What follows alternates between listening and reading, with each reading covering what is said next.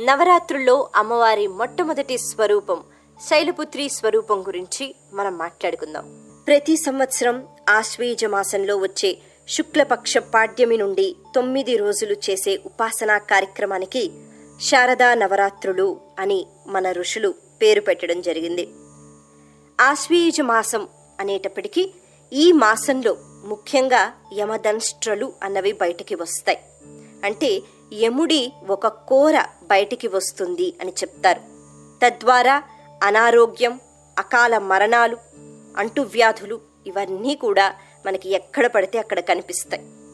అందుకని ప్రకృతి స్వరూపంగా మనం భావించే అమ్మవారు అమ్మవారి ఆరాధన అన్నది ఈ ఆశ్వీయుజ మాసంలో మనం ముఖ్యంగా చేస్తూ ఉంటాం. అందుకనే ఆశ్వీయుజ మాసం వచ్చిన వెంటనే మొదటి తొమ్మిది రోజులు ముఖ్యంగా తొమ్మిది రాత్రులు నవరాత్రి ఉత్సవాలు మనం జరుపుకుంటూ అమ్మవారి ఆరాధన అన్నది చేస్తూ ఉంటాం. ఈ ఆరాధన చేయడం వల్ల అంటువ్యాధులు కానివ్వండి లేకపోతే అకాల మరణాలు లేకపోతే ఇక ఎటువంటి అనారోగ్యాలు ఉన్నా అవన్నీ కూడా ఈ ఉపాసనతో అమ్మవారి శక్తితో మాయమైపోతాయి అన్నది మన శాస్త్రం చెప్తున్న విషయం. ఇక దుర్గా ఉపాసన అనేటప్పటికీ మనం ఈ తొమ్మిది రోజులు దుర్గాదేవి అని ఆరాధించిన మొదటి మూడు రోజులు మహాకాళి స్వరూపంగా అమ్మవారిని ఆరాధిస్తూ ఉంటాం. ఆ తర్వాత మూడు రోజులు మహాలక్ష్మి స్వరూపంతో మనం ఆరాధిస్తూ ఉంటాం. ఇక చివరి మూడు రోజులు సరస్వతి స్వరూపంగా మనం కొలుచుకుంటూ ఉంటాం. నవరాత్రి ఉత్సవాలలో మొట్టమొదటి స్వరూపం అని మనం చెప్పుకుంటే గనక శైలపుత్రి అని మనం అంటూ ఉంటాం. శైలపుత్రి అంటే ఒక కొండకు జన్మించిన కుమార్తె. అంటే ఒక కొండకు కుమార్తె అని అర్థం. ఇక్కడ ముందుగా మనం అమ్మవారికి సంబంధించి ఒక నామం గురించి తెలుసుకోవాలి. భావనామాత్ర సంతుష్టాయై నమో నమః అని అంటారు. లక్ష్మీ అష్టోత్తరంలో మనకు ఈ నామం కనిపిస్తూ ఉంటుంది. అంటే మనస్ఫూర్తిగా మన భావన అన్నది మంచిదైనప్పుడు ఆ భావనకు ఎంతగానో గౌరవిస్తుందట అమ్మ. మన భావం మంచిదైతే అది వెంటనే నెరవేర్చాలి అనే కోరికతో ఉంటుందట అమ్మ. ఇక్కడ మేనకాదేవి సువాసిని పూజ అన్నది చేయడం మొదలుపెట్టిందండి.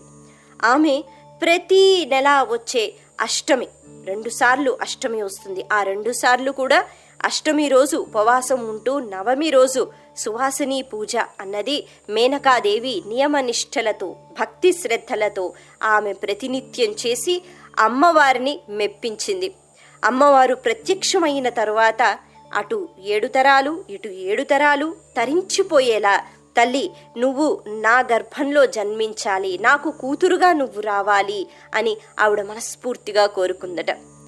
శైలపుత్రి అనే ఈ స్వరూపం ఇక్కడ ఆ భావన మంచిదైనప్పుడు భక్తి శ్రద్ధలతో అటువంటి భావనతో ఎవరైనా పూజ చేసినప్పుడు అమ్మవారు కాదనలేక శైలపుత్రి రూపంలో ఇక్కడ మేనకాదేవికి జన్మించింది అని చెప్తూ ఉంటారు.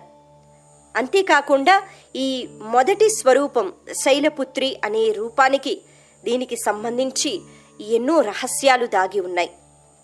మామూలుగా అయితే లోక కళ్యాణం కోసం శివుడు పార్వతి వారి కళ్యాణం అన్నది జరగాలి. దక్షయజ్ఞం ఈ దక్షయజ్ఞం జరిగిన తరువాత అమ్మవారు శివనింద జరిగింది కాబట్టి అక్కడ ఉండలేక ఆవిడ దేహత్యాగం చేశారు. ఆ తరువాత మళ్ళీ ఆవిడ శివుణ్ణి పెళ్ళి చేసుకోవాలి కాబట్టి మళ్ళీ ఒక అవతారం స్వీకరించాలి కాబట్టి శైలపుత్రిగా మొట్టమొదటి అవతారంలో ఈ స్వరూపంలో ఆవిడ అవతరించడం జరిగింది. ఇక్కడ శివ అనేటప్పటికీ మంగళ స్వరూపం అని చెప్తారు. శివ అనే నామాన్ని మనస్ఫూర్తిగా మనం ఎప్పుడైతే స్మరించుకుంటామో మన దగ్గర చుట్టుపక్కల అంతా కూడా శుభం అన్నది జరుగుతూ ఉంటుంది. అక్కడ మంగళం అన్నది కనిపిస్తూ ఉంటుంది. ఎందుకంటే మంగళకారకుడు శివుడు కాబట్టి. ఇక్కడ ఇంకొక విషయం కూడా మనం తెలుసుకోవాలి. అమ్మవారిని రకరకాలుగా ఆరాధిస్తూ ఉంటారు. అయితే ఒక ఉపాసనా క్రమంలో కొన్ని విషయాలు చెప్తారు. అమ్మవారికి సంబంధించి అమ్మవారి ఆరాధనకు సంబంధించి. శివ విశ్వస్య భేషజీ శివ రుద్రస్య భేషజీ శివ శివస్య భేషజీ అంటారు. ఇక్కడ అమ్మవారి తత్వం ఎలా ఉంటుంది అంటే శివుణ్ణి లోక కళ్యాణం కోసం అమ్మవారు రుద్రుడుగా మార్చగలరు. అలాగే అమ్మవారు అదే రుద్రుణ్ణి మళ్ళీ శివుడుగా మార్చగలరు. ఈ రకంగా శివ అంటే అమ్మవారు. అమ్మవారు పక్కన ఉన్నప్పుడు ఆ శివతత్వాన్ని కూడా అమ్మవారు మార్చగలరు. కానీ శివనింద అన్నది అమ్మవారు అస్సలు సహించలేరు. శివుణ్ణి ఎవరైతే ఆరాధిస్తారో శివుణ్ణి ఎక్కడైతే ఆరాధిస్తారో అక్కడ అమ్మవారు వెళ్ళి కూర్చుంటారు అని చెప్తూ ఉంటారు. అమ్మవారు మురిసిపోతూ ఉంటారట.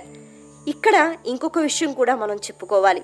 సౌందర్య లహరి రచించిన ఆది శంకరాచార్యుల వారు. వారు కూడా సౌందర్య లహరి అంటే అమ్మవారికి సంబంధించిన రచన అయిన ఆ పుస్తకంలో మొట్టమొదటిసారి వాడిన పదం శివ. శివుణ్ణి స్మరించుకుంటూ ఆ తర్వాత అమ్మవారి గురించి రాయడం జరిగింది. ఇలా శివ నింద ఎక్కడైనా జరిగినా శివుని గురించి తప్పుగా ఎక్కడైనా మాట్లాడినా అమ్మవారు సహించలేరు.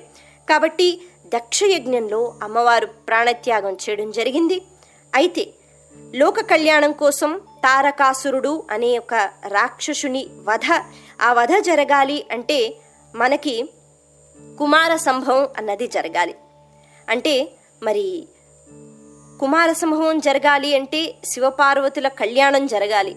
కాబట్టి ఈ శైలపుత్రి అనే స్వరూపంలో మళ్ళీ అమ్మవారు రావడం జరిగింది. అది కూడా హిమవంతునికి ఆమె కుమార్తెగా జన్మించటం జరిగింది. అలా జరిగిన తరువాత ఆవిడ చిన్నప్పటి నుంచి కూడా శివుని గురించే ఆరాధిస్తూ శివుని గురించే ఆలోచిస్తూ పెద్దయిన తర్వాత ఆవిడ ఘోర తపస్సు మొదలుపెట్టింది. ఆ తపస్సులో ఆవిడ శివుణ్ణే ఆరాధిస్తోంది. ఎందుకంటే ఆవిడ శివుణ్ణే మళ్ళీ చేరుకోవాలి అన్నది ఆవిడ దృఢ సంకల్పం. ఇలా ఆవిడ తపస్సు చేస్తున్నప్పుడు అక్కడికి శివుడు ప్రత్యక్షమవుతాడు. అయితే ఆయన శివుడుగా రాకుండా ఆయన ఒక బ్రహ్మచారి రూపంలో అక్కడ ప్రత్యక్షమవుతాడు. కారణం ఏంటి అంటే అమ్మవారు ఆవిడ చిన్నప్పటి నుంచి అంటే ఆవిడ కుమారిగా ఉన్నప్పుడు ఆవిడ ఒక బాలికగా ఉన్నప్పుడు ఆవిడ పెళ్ళైన తర్వాత ఏ స్వరూపంలో ఉన్నా అమ్మవారు అంటే ప్రతి నిత్యం ఆవిడ పాతివ్రత్యాన్ని చూపిస్తూనే ఉంటుంది. ఆ క్షణంలో ఆవిడికి పెళ్ళైనా అవ్వకపోయినా శివుని గురించి ఆరాధన అన్నది. అలాగే శివుని గురించి ఎవరైనా తక్కువగా మాట్లాడినా క్షమించకపోవడం అన్నది ఆయన ఎప్పుడూ చూస్తూ ఉంటారు. అయితే ఈ తత్వం లోకానికి అర్థం కావాలి అని శివుడు ఒక బ్రహ్మచారి రూపంలో రావడం జరుగుతుంది. ఆయన వచ్చిన తరువాత అమ్మా నువ్వు చాలా చక్కగా ఉన్నావు అందంగా ఉన్నావు నీకు ఎన్నో మంచి గుణాలు ఉన్నాయి అంటే చాలా మంచిదానివి. అయితే నీ తండ్రి హిమవంతుడు. నీకు అసలు ఏమన్నా ఆస్తికి ఏమన్నా తక్కువ ఉందా అందానికి తక్కువ ఉందా లేదు. మరి అటువంటప్పుడు ఇంత ఘోర తపస్సు చేసి ఇంత కష్టపడి నువ్వు ఎవరిని కోరుకుంటున్నావు? శివుణ్ణా? ఆ శివుణ్ణా నువ్వు కోరుకునేది? అసలు శివస్వరూపం ఎలా ఉంటుందో నీకు తెలుసా? నువ్వు చూడలేవు. అసలు నీ ఇంత అందంగా ఉన్న నువ్వు ఆయన్ని నువ్వు చూడలేవు. ఈ కళ్ళతో చూడలేవు. అంత ఘోరంగా ఉంటాడాయన చూడటానికి ఇక ఎక్కడ ఉంటాడు? శ్మశానంలో ఉంటాడు. రేపొద్దున పెళ్ళైన తరువాత నువ్వు కూడా శ్మశానానికే వెళ్ళాలి. ఇక ఆయన ఏం చేస్తూ ఉంటాడు? ఆయనకి ఏమైనా సంపాదన ఉందా? ఏమీ లేదు. ఒక కపాలం అది కూడా బ్రహ్మ కపాలం ఆయన పట్టుకుని ఆది భిక్షువులా ఆయన అటు ఇటు తిరుగుతూనే ఉంటూ ఉంటాడు. ఆయనకంటూ ఒక సంపద అన్నది ఏదీ లేదు. ఇక అన్నపూర్ణాదేవి దయతలిస్తే ఇంత ముద్ద పెడితేనే ఆయన తింటాడు. ఆయన మటుకున ఆయన అన్నం కూడా తినలేడు. అంటే అన్నాన్ని కూడా తెచ్చుకునే యోగ్యత ఆయనకి లేదు. ఆ యోగ్యతను ఆ బాధ్యతను కూడా అమ్మవారికి ఇచ్చేశాడు. అలా ఆయన ఒక పాత్ర పట్టుకుని వెళితే అమ్మవారు అందులో భిక్ష వేస్తే అన్నం పెడితే ఆయన తింటాడు. ఇక ఆయన వయస్సు ఎంత? అంటే నువ్వు చక్కగా చిన్నదానివి మరి ఆయన వయసు ఎంత? దీని గురించి ఆలోచిస్తే ఆయన ఎప్పుడు పుట్టాడు? ఏ సంవత్సరంలో పుట్టాడు? ఏ యుగంలో పుట్టాడు? ఆయనకే కాదు ఎవ్వరికీ తెలియదు ఎప్పుడో పుట్టాడు. ఆయన వయసంతో ఎవరికీ తెలియదు అలా ఏమీ తెలియని ఆ శివుడి గురించి ఇంత ఘోర తపస్సు చేసి ఎందుకమ్మా వృధా చేసుకుంటావు? ఎందుకు నీ జీవితాన్ని చేతులారా పాడు చేసుకుంటావు? అని బ్రహ్మచారి శివనింద చేయటం మొదలుపెట్టాడు. అలా శివనింద చేసిన వెంటనే అమ్మవారికి అస్సలు నచ్చలేదు. ఆయన్ను మెల్లిగా తీసుకుని వెళ్ళిందట చెలికెత్తల్ని పిలిపించిందట. ఎందుకంటే ఆవిడ హిమవంతుని కుమార్తె ఆవిడ మహారాణితో సమానం. చెలికత్తని పిలిపించి శివుని గురించి ఏదైనా వినాలి అంటే ఓం నమ శివాయ అనే మంత్రాన్ని వినగలను. లేకపోతే శివునికి సంబంధించి ఎవరైనా ఏదైనా పొగిడితే అది వినగలను. కానీ శివనింద మాత్రం నేను అస్సలు భరించలేను. ఈ వ్యక్తిని అసలు ఎటువంటి శిక్ష వేస్తారో వెయ్యండి కానీ మళ్ళీ ఈ వ్యక్తి నాకు కనిపించకూడదు అని అమ్మవారు శాసనం చేశారట. అలా ఆ చెలికత్తలందరూ కూడా అక్కడ వేరే వాళ్ళకి అప్పచెప్పటము వాళ్ళు పైకి వచ్చి కొట్టడము చేసే పరిస్థితి ఏర్పడినప్పుడు మహాశివుడు ఆయన శివస్వరూపంతో ప్రత్యక్షం అవడం జరుగుతుంది. అలా ప్రత్యక్షమైన తరువాత వచ్చింది పరమేశ్వరుడు అని పొంగిపోయి అమ్మవారు ఆ తర్వాత మళ్ళీ శివుడిలో ఐక్యమైపోయింది. ఈ రకంగా శివపార్వతుల కళ్యాణం అన్నది జరుగుతుంది. తద్వారా తారకాసురుడు అనే రాక్షసుని వధ కూడా తర్వాత కుమారస్వామి జరిపించటం ఇది మనకి తెలుస్తుంది. అయితే శివ కళ్యాణం అనేటప్పటికీ పార్వతీదేవి దేహత్యాగం అంటే దాక్షాయినిగా దేహత్యాగం చేసిన తరువాత ఒక స్వరూపంలో తను అవతరించాలి కాబట్టి ఆ మొట్టమొదటి స్వరూపం శైలపుత్రిగా పార్వతీదేవిగా అమ్మవారు అవతరించడం జరిగింది. నవరాత్రుల్లో శైలపుత్రి అనే ఈ అవతారం మనకి ఎన్నో తత్వాల గురించి చెప్తుంది. ఒకటి శివనింద అన్నది మహాపాపం. శివుని ఆరాధన అన్నది ఎక్కడ జరుగుతుందో అక్కడ అమ్మవారి అనుగ్రహం ఖచ్చితంగా ఉంటుంది అన్న విషయం మనకిక్కడ అర్థమవుతుంది. అంతేకాకుండా మనస్ఫూర్తిగా భక్తి శ్రద్ధలతో ఎప్పుడైతే మనం భగవంతుణ్ణి ఆరాధిస్తామో అప్పుడు భగవంతుడు ఈ రూపంలో నేను వీళ్ళ కోరికను తీర్చాలా ఈ రూపంలో రావాలా అనే ఆలోచన కూడా వాళ్ళకి ఉండదట. భగవంతుడు ఎంతగానో సంతోషించి ఏ రూపాన్నైనా స్వీకరించటానికి వాళ్ళు ఆలోచించరు. ఈ క్రమంలో శైలపుత్రి అనేటప్పటికీ ఒక పర్వతానికి ఒక కొండకు కుమార్తెగా కూడా జన్మించటానికి అమ్మవారు ఆలోచించలేదు. కారణం మేనకాదేవి చేసిన సువాసిని పూజ.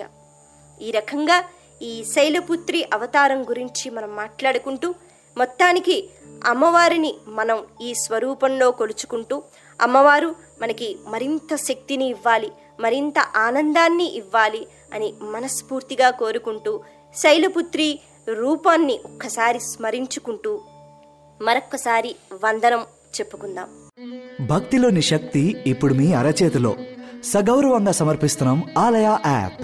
భక్తి పారవశంలో ముంచెత్తే అద్భుతమైన పాటలతో పాటు మిమ్మల్ని ఆధ్యాత్మికతతో మైమర్పించే మంత్రాలు శ్లోకాలు భజనలు సత్సంగ్ కథలు ఇంకా మరెన్నో ఇప్పుడు మీ ఫోన్లోనే. మన సంస్కృతి సాంప్రదాయాలు మీకు అతి చేరువలో తీసుకొచ్చే రామాయణ భారత భాగవత కథలు వేదాల్లోని సారాలు మీ రాశిఫలాలు పండుగలు హిందూ క్యాలెండర్ ఆచార వ్యవహారాల వివరాలు అన్నీ ఒకే చోట. ఆలయ యాప్. ఇప్పుడే ప్లే స్టోర్ లేదా యాప్ స్టోర్ నుండి డౌన్లోడ్ చేసుకోండి.